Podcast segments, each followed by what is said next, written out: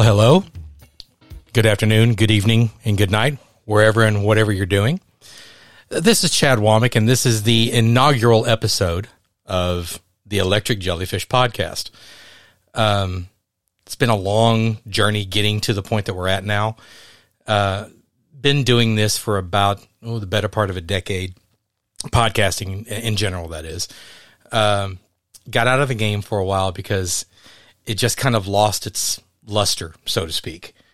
Um, and I was looking for something that would make this exciting, feel new again. Um, and uh, the opportunity presented itself to kind of start fresh. Uh, and most importantly, be able to do it with someone that is pretty much the center of the universe for me. Uh, uh, the woman I'm married to, uh, and she's over here blushing in the corner now. Um, if if I haven't said it any, already, this is this is Chad Womack. I've been doing this for a while, and I've kind of dragged my wife Shannon. Say hello, Shannon. Hello. Kicking and screaming into this a little bit, but uh, it, it's something we've been talking about for a while. Uh, I've I've got a couple of friends that we've that I made before Shannon and I got together. Um, in the process of doing podcasting, uh, being in the media scene, in the local media scene in the Dallas Fort Worth area for, for quite some time. Uh, and I was just constantly encouraged and bolstered to do something like this because I've got such a passion for it. Um, I caught the podcasting bug, oh, probably around 2008, 2009, after listening to Kevin Smith do his uh, podcasting, kind of create his podcast empire. And I was intrigued by it and inspired by it because it seemed like such a fun thing to do. I mean, you know, all you really have to do is just sit in front of a microphone and just vomit your your thoughts into a microphone and see how people react to it. See if people give two shits about what you have to say. Uh, sometimes they do, sometimes they don't. It's better when they do. Um, because then you can at least get feedback and know if what you're doing is worthwhile. It it feels worthwhile while you're while you're doing it, but it always feels better when people actually are interested in what you're doing.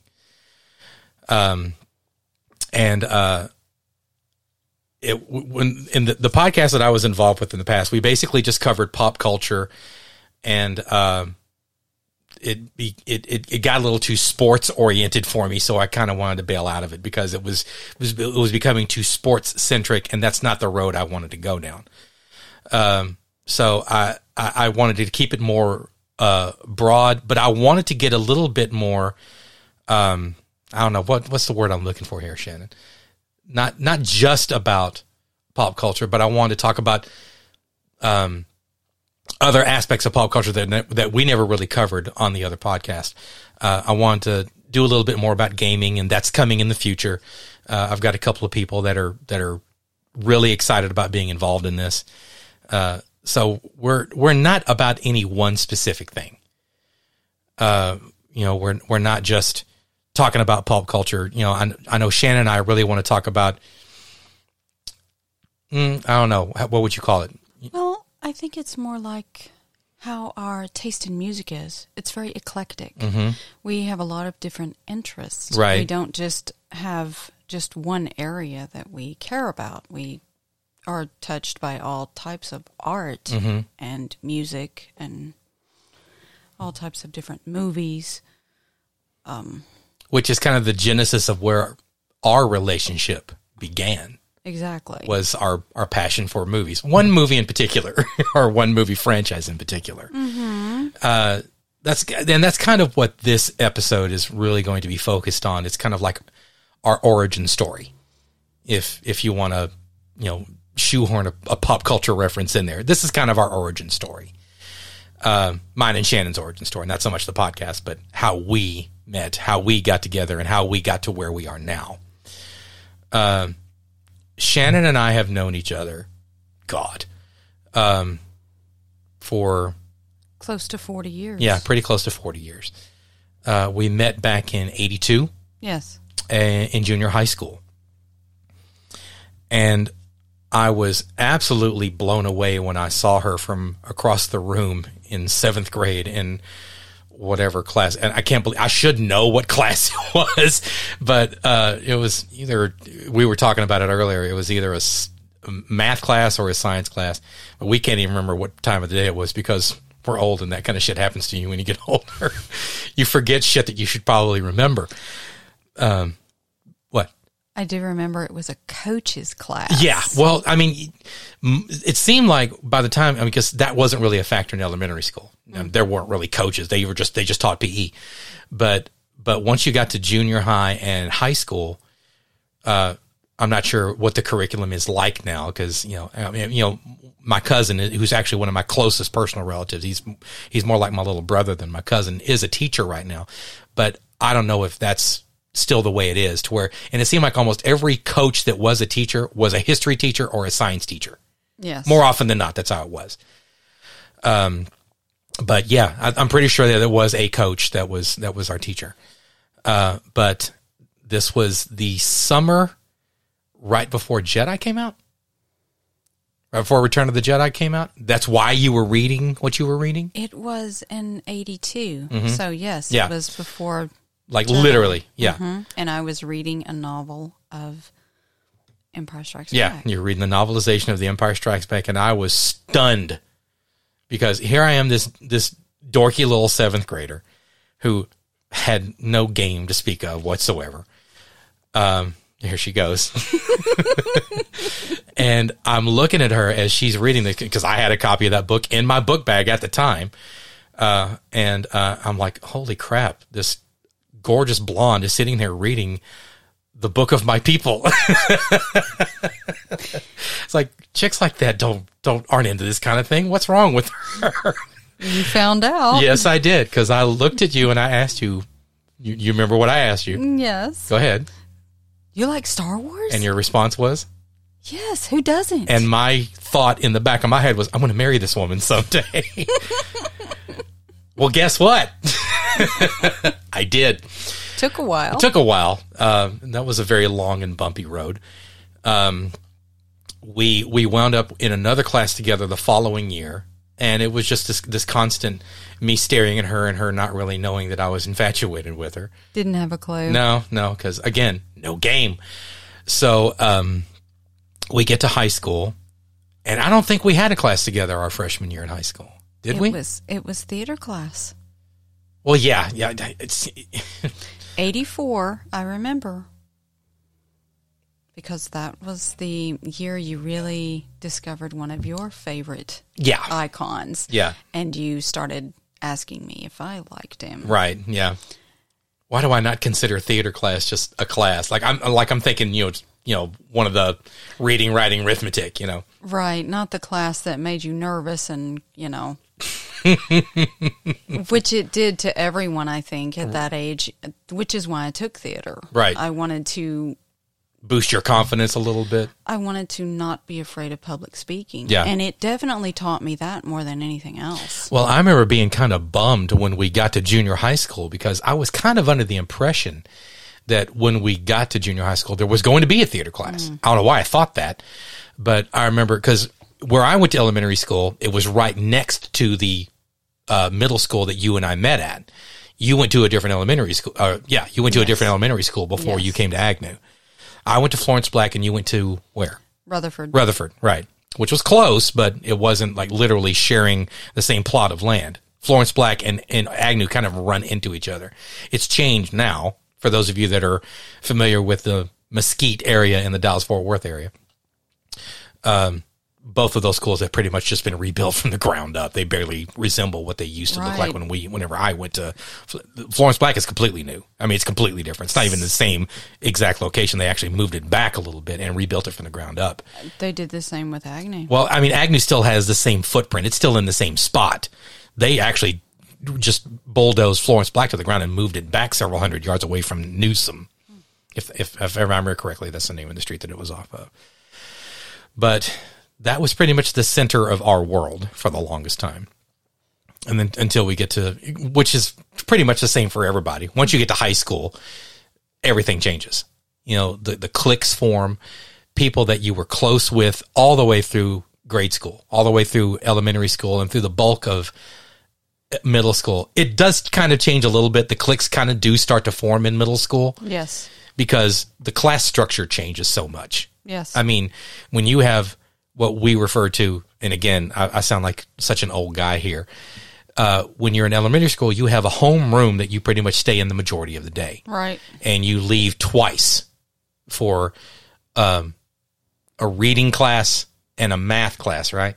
Yes. But pretty much everything else, history, science, all the other stuff, was taught by your homeroom teacher. right. You did everything as a one class. Right. And the only time you really intermingled all that much with other classes was either in PE class or during lunch. But of course, they won't let you talk during lunch because, you know, you can't eat while you're talking. And if you don't eat, you get chewed, the- teachers get chewed out by the parents apparently, and it's punishable by death or something. I always thought that was so ridiculous that we never really got to socialize. Really? Well, at least in my elementary school, maybe yours was different.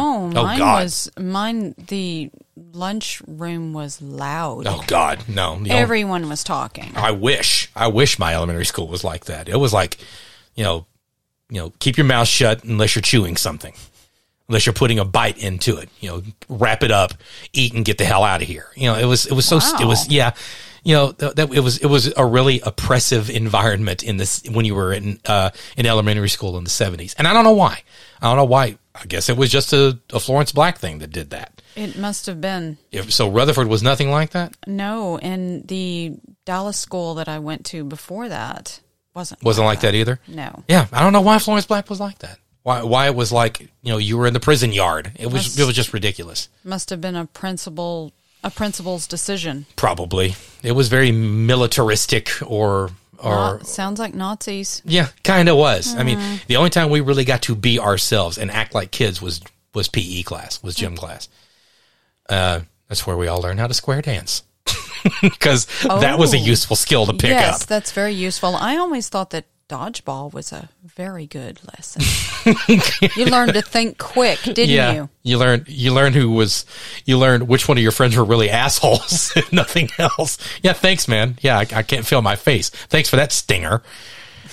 Um, But you learned to move quickly. Yeah, you did. You? Yeah, you did. You learned how to well dodge. Um, and of course there was library class, but of course you couldn't speak in library because nobody talks in a library. Um, so it was always a very oppressive environment in elementary school. And when you finally get to to middle school, you're like, oh my god, I'm grown up now. I can get actually pick and choose what I have for lunch. I can go to the to the gym and get a chili dog and a bag of Fritos and not get the the the planned menu of the day item, which was usually something deplorable, uh, unless it was pizza day. unless those pizza day are like you were on that that constant. I knew so many people that were on that gravy fry trip. Oh, Constantly, we're we're getting fries covered in gravy, and then they would just cover it in salt and pepper, mainly pepper, or they would get those yeast rolls, which I will admit. I was a sucker for the yeast rolls. yes, they were good. Chicken fried steak day was always kind of a thing that we looked forward to too. But I mean, like I see it come up on social media feeds all the time, where like you know today was going to be the bomb when this showed up on the menu and it's a picture of the square pizza. Everybody felt that way. Well, for the most part, unless they were lactose intolerant. But we didn't really know what lactose intolerance was back when we were kids in the seventies. Yes, that was not anything that we No. were told. We were like, "Get over it, weakling." Yeah. But uh, then w- when we got to high school, we didn't. I don't know. Once after, I guess after theater class, I don't know. How would you describe what happened? We just kind of lost touch with each other. We didn't see each other as frequently. We didn't communicate as frequently, but we were still in theater. Yes. Um, And then there was that fateful day where I kind of bared my soul to you and yeah, it didn't go very well. I kind of got I kind of got friend zoned on that day. Yeah, you did. yeah. And uh we didn't talk very much after that. No, and I tried to be as nice about it as possible, but you kind of shut down. Yeah. And I kept thinking you were leading up to that Mm-hmm. for at least a month before it happened. right. and I was trying to avoid it. I Yeah. didn't. In fact, I kind of tried to get you to not say it. I was like, "Don't, let's not do this, okay?" But I, I knew that if I didn't get it out, I was never going to get it out because I, I felt too strongly about you for you to just sit on it forever. And uh, yeah, you were you were just not quite there. You were not ready for that kind of uh, I was not ready relationship. for that. You weren't ready for anything like that, no, I wasn't ready for anything like that with Yeah. anyone. right? But um, But that- you didn't realize. No, I didn't realize that, and it freaked me out. Um, so I kind of just gave you space and didn't bother you about it ever again. Well, then you have this look on your face like, "Oh shit, here we go." uh, let's see. How did that? How did that start? How did the? How did the? The second round, The evening in question. right? Yeah, Well, I was working at that store at the mall. right. Yeah, and you just happened to walk by and see me because the it's all glass. It's like all windows. Right, the whole store was all glass. What was it? What was the name of the place? Because I always I always get it wrong. It was called Career Image, Okay, and it was in the mall in the in late, town East Mall in Mesquite. in the late 80s Mm-hmm. and I was a manager, well, an assistant type manager there. So, So all the I- responsibility and none of the benefits. Pretty much. I know the drill. Basically, the hours that the manager doesn't want to work. Right, is yeah. how that works. Everyone knows how that works. Basically, you either got to close or you got to open all the freaking time. You and never. if someone didn't show up, you had to. Yeah. So that type of situation. But anyway, you happened to see me there through the glass, Mm-hmm. and you came over, and we just started talking. And I was going over to a friend's house after work. Her parents were out of town, and this was right after we graduated. this was December Right, after we graduated. Yeah. So this was December of eighty eight. 88. We graduated in June of eighty eight. Right. and, and we this this all happened. so we hadn't seen each other or talked to each other in a long time. Right, Um So because there was a time that you didn't go to that school anymore, right, but you came back eventually. right. Yeah, Traffic, actually. Yeah. I didn't like the traffic going to North Mesquite. It was a real pain. Mm-hmm. It was much easier to drive further down the road to go to Old Mesquite. well, so it's kind of kind of six in one hand, half a dozen in the other, considering where you were living at the time, because you lived right off of Beltline. Right. So But so you come up to me, you start we start talking. I ask you, well, we're just going to go and hang out. We're not really doing anything. We're just sitting around talking. Her her parents happened to be visiting relatives out of town and she didn't want to stay by herself. So I told her I'd stay with her that night and I was like, we're just going to go over and just hang out. And at this point, I didn't whatever. live there. anymore. I didn't live in Mesquite anymore. I'd moved out. I'd moved away. I'd moved to um, Las Colinas, which is where the Cowboys used to have training camp and used to be their their home base. So I had uprooted from Mesquite and moved into a condo where my sister lived, Right. just to have a change of scenery. And I was in town. I'd, I'd come back into Mesquite to visit my parents, and because they had some friends that had come in from out of town that lived in Mississippi because their daughter was in a cheerleading competition or something at the Dallas Convention Center. The, I remember the weather sucked, and I was just going to jump back in my car and just go back to Las Colinas. And I thought, you know what? I'm going to go to the mall and see if Shannon's there. Right. Boy, am I glad I did that. because, go ahead, honey. Well, we were drinking a little bit. a little bit. I was just drinking a little bit. You thought I was you thought I was really really drunk, but I wasn't. And it was it was one of those situations where my friend that I was staying with decided to go and um, have a closer conversation with her boyfriend of the moment in her room and I had been trying to drop some subtle hints on this guy over here all night that maybe I wanted to have a private conversation in a bedroom with him. And he just wasn't getting it. No. So finally, I looked at him and I said, Okay, do you want to go to bed now?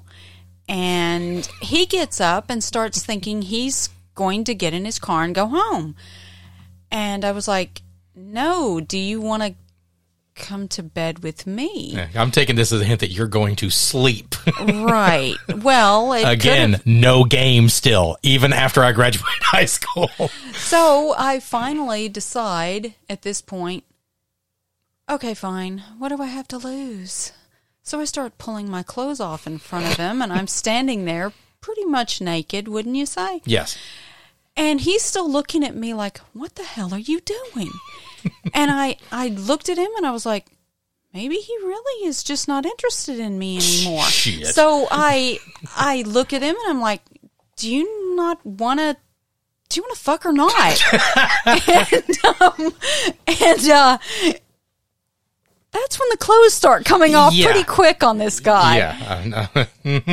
And I was like, you know, maybe, you know, I mean, because, you know, when you're that age, when you're um, 18, you're like, well, maybe this guy changed his mind about me. And then you think, and the other side of your head, but most guys will sleep with anything. So what's wrong with me that this guy's not getting naked with me?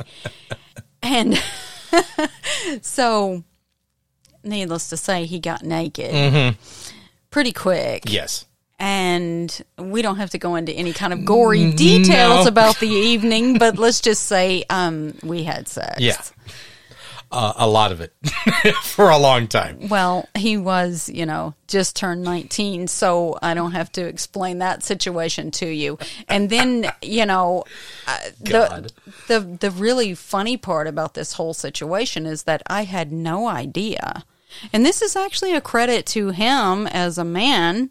I had no idea that he'd never had sex with anyone before. You were my first.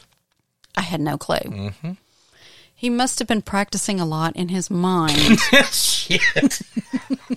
or in other places. I don't Hey, know. hey, hey, hey, hey, hey. But I thought for sure that he had had other girlfriends, and I thought for sure, oh, pl- pl- surely he has done this with someone else before. It never entered my mind that I was his first time. And I didn't know this until almost 30 years later. Mm-hmm. He wasn't about to tell me then. No. So yes, we we we time jump 30 years after that night because we didn't see each other again. No, he. Uh, I don't know if we thought that we had each other's phone number Right. because I didn't and he didn't. I don't know if he thought I was really drunk and didn't know what I was doing. I did know what I was doing. I hope you can say I knew what I was doing. Yeah. At the time I wasn't sure that you were you were fully aware of of uh of of of what you had done and you you had regrets about it. So I didn't want to drag it out in the open and embarrass you. Um if if that was the case. And in in my attempt to to not screw it up, we screwed it up. we just we Yeah. we we completely lost touch with each other, and it's something that I regret every single freaking day. Well, you know, it's one of those things, and I'm sure most women will agree with me. A lot of guys, once they do that, game is over and they're on to the next girl. But that's that was that was not my thought process at all. I was just I was really concerned that um you had done something that you didn't really intend to do. Um, and you and I talked- Maybe, maybe the first time it would have been something I didn't intend to do, but not the fourth. that same night. Yes, the I know. same night, yeah. I think we kind of what slept for 30 minutes before the sun came up. Yeah. I mean, it was one of those, yeah, And one of I- those things you can only do when you're 19. and I had to work at nine o'clock in the morning at Bennigan's. I came and dragged my ass in, and everybody in the crew looked at me, and they knew what had happened without me having to say a damn thing. hey, man, boy, you look like you got laid last night, didn't you? yeah, I did. I sure did. If I could take a picture and print it out of uh, out of the memories I've got, you'd be stunned. you'd be shocked. And time passed.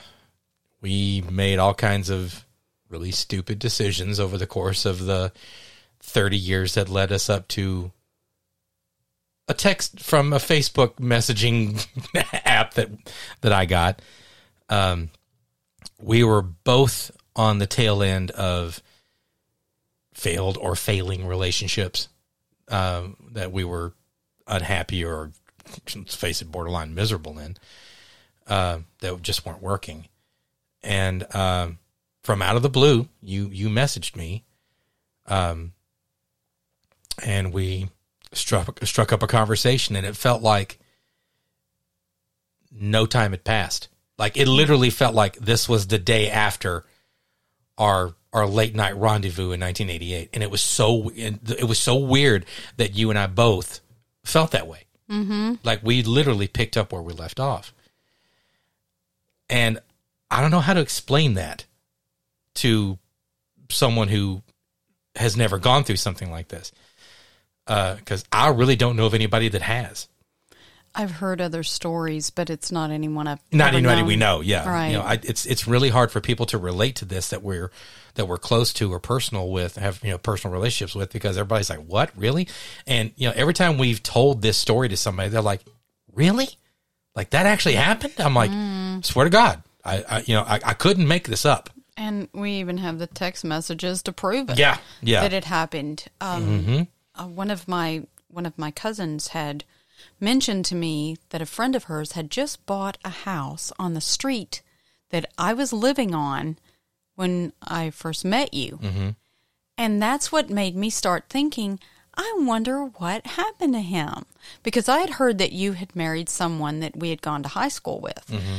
And that was the last thing I ever heard. Right. I I thought, oh, I'm sure he's still married to that girl and they have two or three children. He may even be a grandfather by now. I'm going to just see if I can find him and say hi and see how he's doing.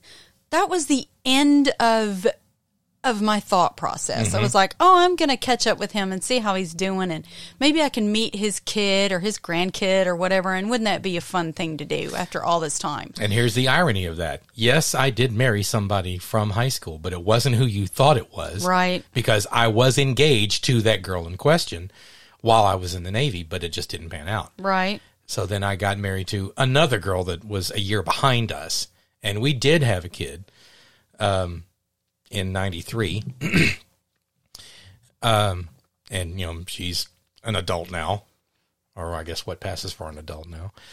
Uh, and uh, she's you know kind of doing her own thing. So you know it's it's not like I've got a, a grade school or a or a, a high school student running around. She's you know She's in her late twenties. Yeah, she's in her late twenties, pushing yeah. thirty. So, um, a reminder of how old we really are. exactly. But uh, you know, it's just it's just weird how things circled back the way that they did when when you reached out to me, and it's like no time had passed, and we literally picked up the conversation where we left off in 88. Yes. It's like the conversation that we should have had the next day. Right. Um, and then we realized just how um, unhappy our marriages were and how happy we were every time we talked to mm-hmm. each other. It was like, wow, I forgot what it's like to laugh. Mm-hmm. I forgot what it's like to look forward to actually speaking to someone. Right. And I had lost that for so long. Mm-hmm.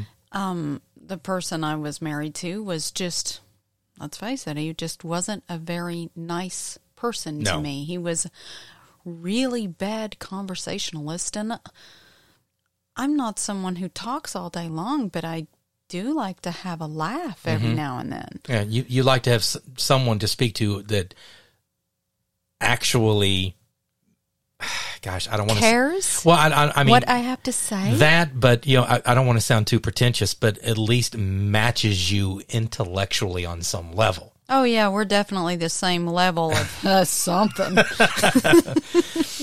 I mean, we we have so many of the same passions, so many of the same interests, uh, and I mean, what we're doing right now to me is, is is such a huge passion of mine. And then when you saw that I was struggling with the the last attempt I had at this with trying to podcast, and it just it, it just my it this my smile had left me. Yes, it, it just it, it, took, wasn't fun anymore. The joy no, was pretty much out of it. No.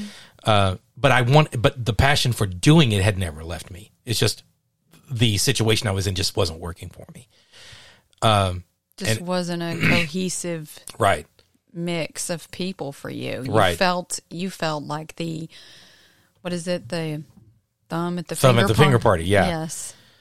and uh, it was kind of disheartening because you know it was it was something that I was so felt so strongly about just trying to get off the ground because you know when when we when we started the thing that we did back in back in the uh, late 2000s early te- you know 20 teens podcasting was kind of a new thing it was kind of in its infancy uh, not a lot of people were doing it and uh, you know, I, I, again, I harken back to to Kevin Smith, and that's why uh, I got into it because I was listening to his podcast, and I said, "God, that sounds like it'd be a fun thing to do."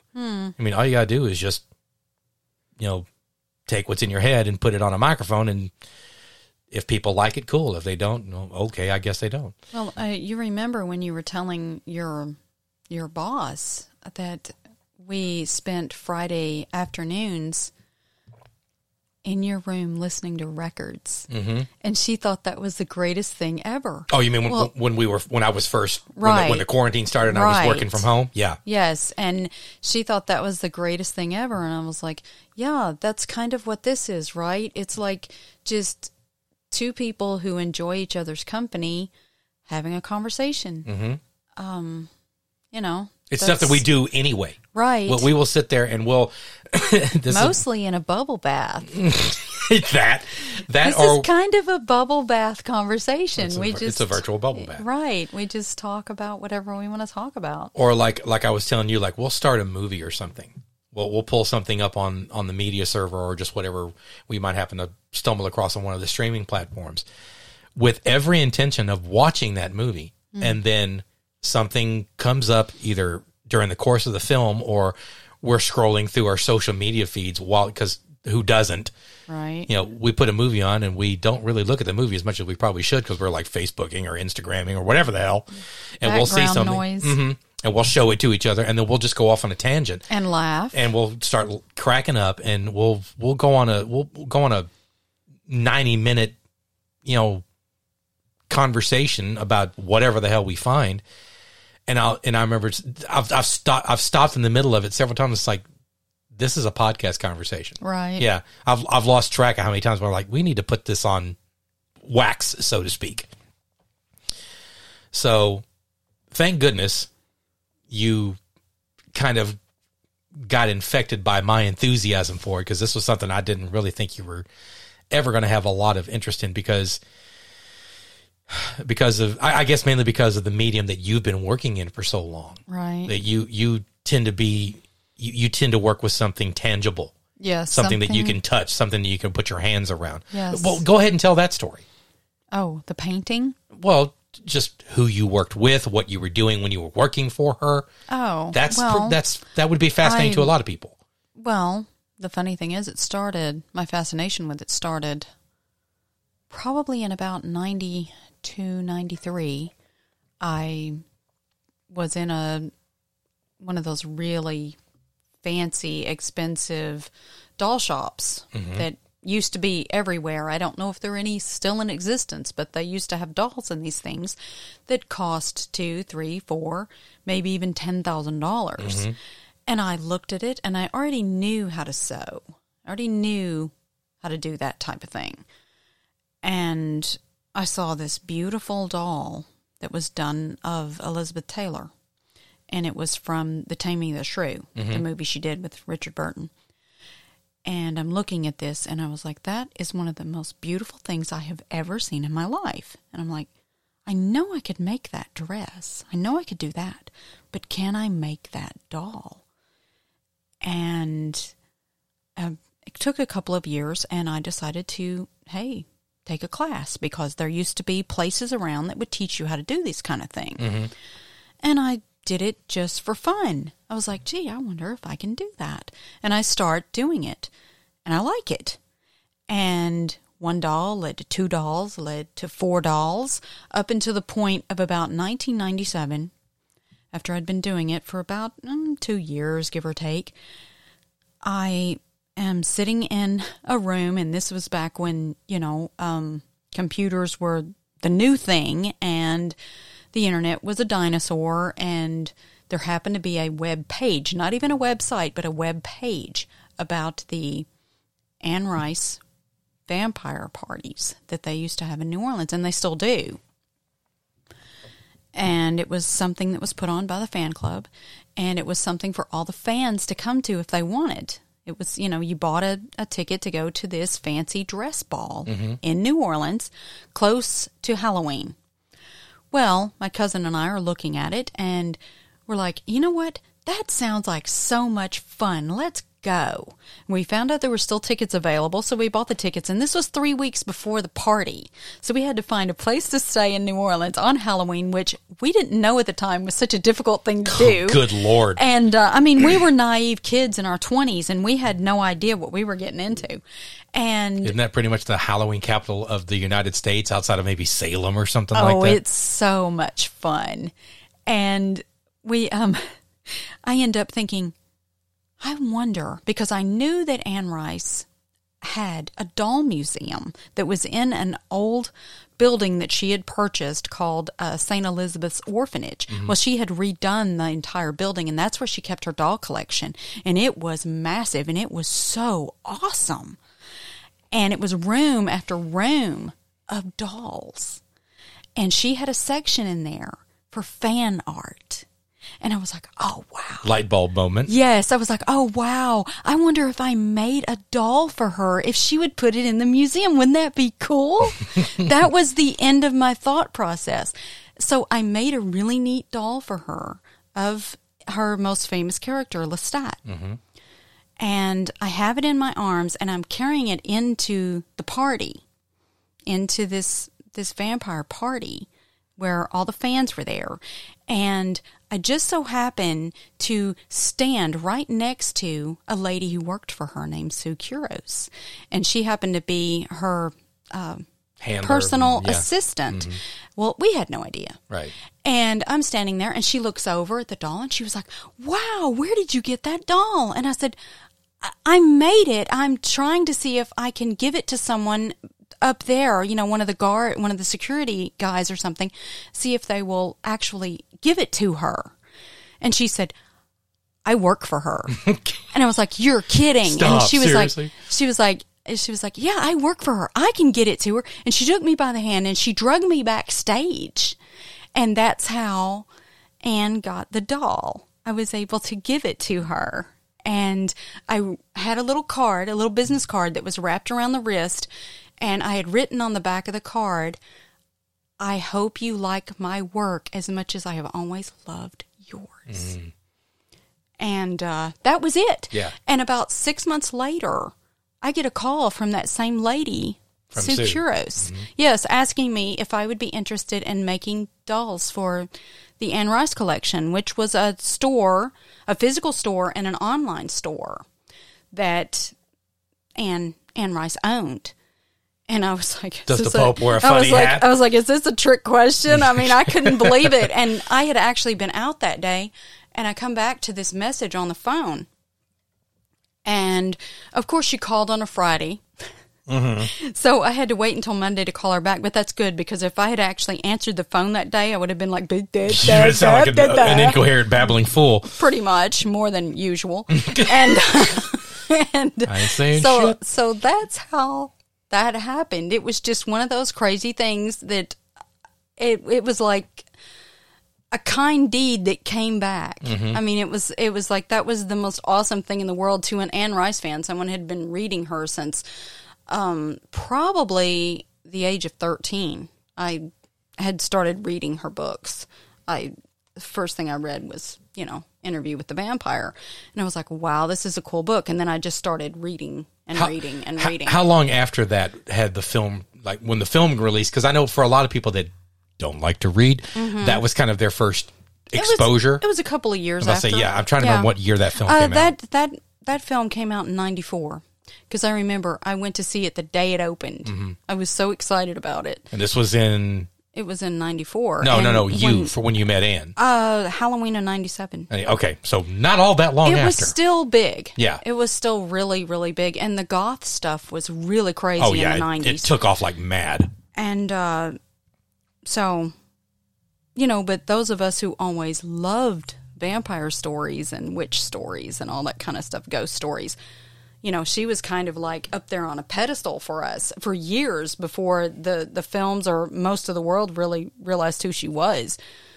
And you know, I was like, this is like a the the best vampire author since Bram Stoker. Yeah, I you mean, know, let, and, let's you know, face and- it. The, the universe she created is every bit as important. I, I mean, there have been a lot of other, a, a lot of other novelists and storytellers who have told some really cool stories over the years, but Anne Nobody really, got it like Anne got it. Anne was really the first. I mean, she makes you truly believe when you're reading her novels that this person could really yeah, exist. that you you're know? reading a biography. Right, you're you're really reading that, you know, this is Lestat and he's around. Yeah, she she did some really incredible world building. Yes. with with her novels. You know, she she built a really credible, uh, uh, believable Universe. universe. Mm-hmm. You know, I mean, And she is just the nicest, sweetest lady. And you see her in person, and she's just this little bitty small lady, and she's so all that darkness came out of that. and and she is she is so pretty and so sweet and so kind. And um, I just thanked her every chance I got. Whenever I would see her in person, I was like, "Thank you for." Recognizing my work, basically, because she kind of put me on the map for a little while yeah, you know, and you know, thank you, Anne. Yeah. That was wonderful that you did that for me. That's- and I think she did that for a lot of other artists because she had other artists that worked for her um, little empire that she had at the time with the the selling stuff online and everything. So thanks to her, my work has gone to a lot of countries that would have never seen my work. right. Like, don't you find pictures of things that you've done online constantly? Occa- occasionally, yes, I will run across something that I made, and I was like, "Wow, that looks familiar," and then I'll blow it up, and I'm like, "I know I made why. that. I made that." Yeah. So that's kind of weird and and awesome at the same time. It's and we we kind of keep waiting for this resurgence because like we I, I know that we've heard about several uh, several reports in the media that she's kind of re re well not so much reworking but I guess just they're wanting to do their own version of Yeah. the Vampire Chronicles, and I really am excited to see it. yeah I mean I, I want to see it happen because I like I know even she wasn't all that pleased with the the idea of Tom Cruise playing Lestat when it first came out she was really resistant to it But I think she she did say she thought he did a good job. yeah she thought better of it once she saw the finished Right. product Uh, Well- he he tried, but I mean, Lestat is just. I guess he is something to everyone. Mm-hmm. You know, like you you you read a, a story about someone who's fictional, and you have an idea in your head of what they look like, and if the performer doesn't match up, that kind of throws you off. Well, I mean, we we've seen it happen. Like me being the comic book geek that I am, it happened in '89 when Michael Keaton was announced as as Batman, and we're like, really, Be- really, Mister Mom Beetlejuice as Batman? Hell no! And then it came out, and you're like, okay, so we got that one wrong. You could buy it, yeah. Yeah, and then. Yeah. And even more so when Heath Ledger was announced as the Joker in The Dark Knight, we're like, bullshit. I, there's no way you're going to convince me that the dude from that uh, from A Knight's Tale is. Oh, okay, never mind. And it, it, and it, sadly it was posthumous, but he won a freaking Oscar for that damn thing. Right. I mean, it's it's one of the most convincing portrayals of of a comic book character ever. I mean, period, point blank. It's it's the first one to win an Oscar, to my knowledge.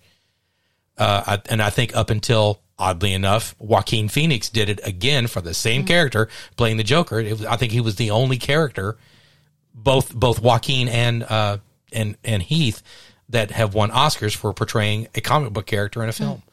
So it's uh, there's something about that. I don't think it's going to happen for Jared Leto, but that's just me. Um, I don't know who's going to play him next, but uh, it's uh, it's just it's just really strange. I always I always pictured uh, Jared Leto as playing a really I don't know. It's kind of a waste of his beauty to put all that ugly makeup on him because he's a very androgynous, beautiful man. Uh, Jared Leto is. yeah. Did, well, didn't he get To me, he seems like he would be the perfect vampire. Well, I know he's about to get his yeah, chance. funny yes. that you mentioned that because Right. uh, a, a very little known uh, character for the most part, kind of like Blade. In fact, in fact, it's from it's cut from that same cloth. Hmm. Uh, because I know the trailer dropped last year for Morbius, the living vampire, and he's playing Morbius, uh, and he. This is the thing that I think is going to be the thing that really makes him as a. Now, granted, yes, I know he was in in the the Dallas Buyers Club, And he was excellent. and he was fantastic in that. When you mentioned mm-hmm. androgyny, right? I mean, he really you know blurred those lines in in that per, in that performance. But I really hope that this is his really big breakout mainstream uh, acting role. I hope it's something that he can kind of carve carve out a little you know corner in in the in in in the geek verse, and people will kind of give him his his props for something like this because it, it there's a shot right at the end of the trailer that is straight out of the comics where he just kind of looks over his shoulder and his eyes are glowing. You're just like when I, I remember whenever I saw them, I went, oh Jesus God, he's he's Morbius, all right. So hopefully, you know, not just I know people kind of got vampire overload. Mm. kind of like how we're also kind of going through zombie overload right. and I'd like to see us get back to. Yes, I know Mahershala Ali is going to be playing Blade uh, in the in the in the MCU going forward. I know Wesley still wants a piece of it for some crazy reason, um, but uh, it's it's it's going to be interesting to see this kind of circle back around. But anyway, we're we're going off on the on the uh, on the But pop, this on the pop culture tangents. But yeah, this, it all kind of is ties in. our our conversations usually end. Mhm, we yeah. start out on one end and end up in a totally different. Yeah, it's kind of it's kind of what we do. Yeah. But here we are, all these years later. Um, And we met because of Star Wars. mhm. So we ended up deciding to get married after 30 years on Star Wars Day. on Intergalactic Star Wars Day. Yes, we are such dorks yes, we are. that we got married on May the fourth. Yes. Uh, we we we uh, try to, uh, I don't know, try to inject as much Star Wars geekiness into the wedding as we could without going completely overboard.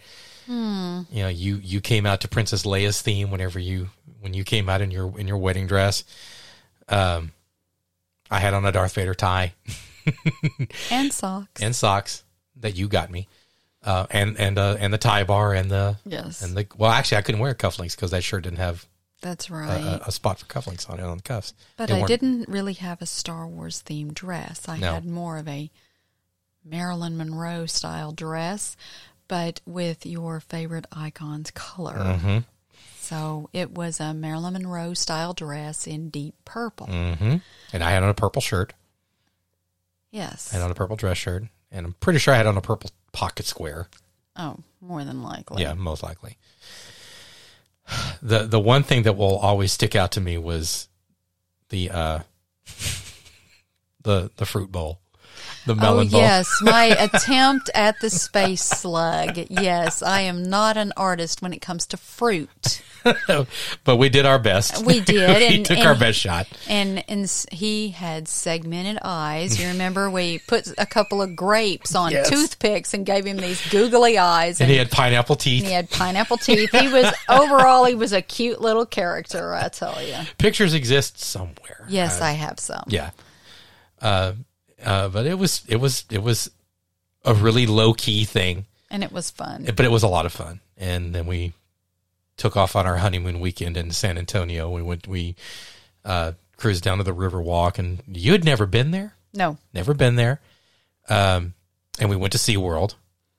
We got a season pass to SeaWorld. We went that one time and we never went back. And it didn't, it's not that we didn't want to go. We just never got around to going back. no, just life kind of always got in the way. We just never went back down there, and I regret that. I really regret that because I just there were so many moments during that honeymoon that I felt like a kid again. Just seeing dolphins and and uh, seals and sea lions when I saw otters for the first because I got this really weird obsession with with sea otters on or river otters mainly river otters on Facebook. Like I'm I'm I'm, I'm a I'm a uh, a member of several otter groups. otter groups on Facebook, and I just I love pictures of otters and videos of otters. And when I actually saw them kind of frolicking around, I got a little choked up because they're just so cute. It's like I would love to have an otter, but I don't think they would like it here. No, in I don't- City. I don't think so. Um, I liked uh, feeding the seals. They're a bunch of real pigs. I tell you what, I will never forget going back to our car. We could still hear those seals in the parking lot. Begging for food and like, like, they, act like they're starving. oh we yes know they're, they're, not. Mm-hmm. like a bunch of dogs they act like they're starving when they just ate yeah. yeah Uh, there was there was one in particular that sounded like a car alarm every time he would. he Start- was the bully Yeah, he was howling for food. Like like I'm never fed. We're like bullshit. he would climb over any any any pinniped in that pen to get a to get another fish. uh-huh he was the bully Mm-hmm. But I'd, I'd go back there in a heartbeat. We really need to make it a point to go back there at some It was point. fun. Yeah, we need to do that again. But here we are. Um, coming up on two years mhm. We we have our, our two year anniversary coming up uh, in May. and it feels like we just got married Mm-hmm. and then and and then on the other hand it feels like we've been together forever Yeah, it's it's so weird. It's it's it's it's hard to explain it, and I know people will probably hear us googling and and, and oohing and awing over each other because we do it all the time. We you know it like we have those conversations constantly. Man, I hope we make people sick because it's it's it's weird to to lose touch with somebody that meant so much to you in your youth and when you reconnect you're thinking is that spark still there my god is that spark still there? And that's one of the things that i think we're probably going to try to focus on going forward. I know that one of the things that you and i want to do on a consistent basis is encourage people you know that you know we're we're now in our 50s yes i know that's that's that's a bitter pill to swallow for us and a lot of people that are of that age and are of a certain you know people of a certain age that are in constant denial of no no i'm not that old. Yeah you are. Sorry. You gotta you gotta embrace it. Uh, and life isn't over No. at, at 40 or 50 because i know that there there are tons of people that we know that have gone through breakups that went through relationships that they really hung their hopes on and thought that that was going to be who they spent the rest of their life with and it didn't turn out well at all. Right.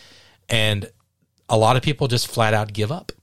That that they think that once I've hit this age, once my once I hit that empty nest syndrome of hmm. my kids have graduated, they've moved out, they've started families of their own, and once your relationship implodes or whatever, it just fizzles out, that you just don't want to start over again. You just you just want to give up and just say, okay, well, I guess I'm just going to be single for the rest of my life. It doesn't have to be that way. no it, It, really doesn't. doesn't. you still have to be open to whatever happens. Mm-hmm. If you close yourself off, you you know, you're Yeah. just living half a life. Yeah, and you're you're only kind of cheating yourself out of what could really be the best years of your life, Mm. because you and I have looked at each other, holding hands, driving down the road. Yes, we hold hands while I drive. Call me crazy. Mm-hmm. There, like Shannon does this thing with me where we take off down the road, and I will look for her hand on my, you know, like you'll put your hand on my stomach. on my stomach or whatever. Whenever I when I look down and I see that it's not there, you're like, oh, I'm sorry, and, and you'll and you'll put it there because it's kind of become like a security blanket. Yes, I know we're pathetic, but you know, sue me. We're trying to make up for a lot of lost time. Yeah, yeah, and it's it's it's really amazing to to feel this way, to feel so strongly about someone, and knowing that yeah, you've got you've got a lot of years behind you, but the years that you do have in front of you can still count. That they can really be meaningful. Um, and uh, I'm I'm I'm happier than I've ever been in my life, and I'm I'm thrilled that with launching this this new podcast that that we've decided to launch, that we'll be able to share our thoughts uh, and and hopefully that you know anybody that might listen to this will get something out of it. You know, that's really my ultimate hope and and goal is to share our experiences. Now, granted, they're going to be very varied across the board. We're going to focus on you know the relationship talk on certain episodes. We'll we'll focus on geeky stuff and pop culture with uh, with with you know each other and other people that we'll bring in. uh, that are just as excited and enthusiastic about this kind of stuff as we are, and and hopefully we will get to know a lot of you that that will pick up on this. That you'll you'll get something out of it. You know that it will will entertain you somehow. That's really what we're trying to do. Is we we we'd like to share our experiences and hopefully enlighten. I know that sounds kind of pretentious, but enlighten and enrich other people's lives with it. Because that's really why creators create. And if you can find one of those old friends from school, reach out.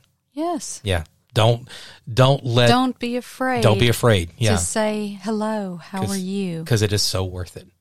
The, Sometimes it is. Yeah. Yeah, it's it's it's entirely possible it can blow up in your face. That is very true. I mean, I I didn't know what uh, what to expect when I said hi. Remember mm-hmm. me after you know thirty years? I mean, you could have completely forgotten uh, about me. Not I mean, I I had no idea, and I definitely didn't expect to hear from you within fifteen minutes. Yeah. on a Saturday night, right? Um, and you know, it was not only do I do I remember you, I've never forgotten you. There was no way. Well, and obviously I'd never forgotten you either. Yes. So and so it worked out pretty well. Uh, there there is a quote that I've that I've been really fond of that I picked up on in a very obscure Steve Martin movie called The Lonely Guy, hmm. um, where he was trying to start a relationship with this woman. Well, I want to say it was Judith Ivey that played the, the part. I, I could be getting that wrong but they were at a costume party and uh, I think he was dressed as Chaplin and she was dressed as a princess or something. And she was she always kept her guard up. Like she didn't want to commit because she was so terrified that if she got into a relationship it was going to blow up in her face again because every relationship she had been in had ended badly. And he told Steve Martin said something to her that has stuck with me forever. There there isn't a lot about that movie that I remember. But I remember this that he looked at her and said, "You've got to be willing to feel a little pain if you're ever going to feel any joy in life. And I'm probably paraphrasing a little bit, but when he said that, I was just like, damn, that's a really good point. that if you, if you spend your entire life so scared that something is going to happen to you and you try to prevent it from happening to you, you will succeed. Right. Nothing will happen to you. And that's not a good thing. If you insulate yourself so much from anything happening to you, you'll have a very boring, unfulfilling life.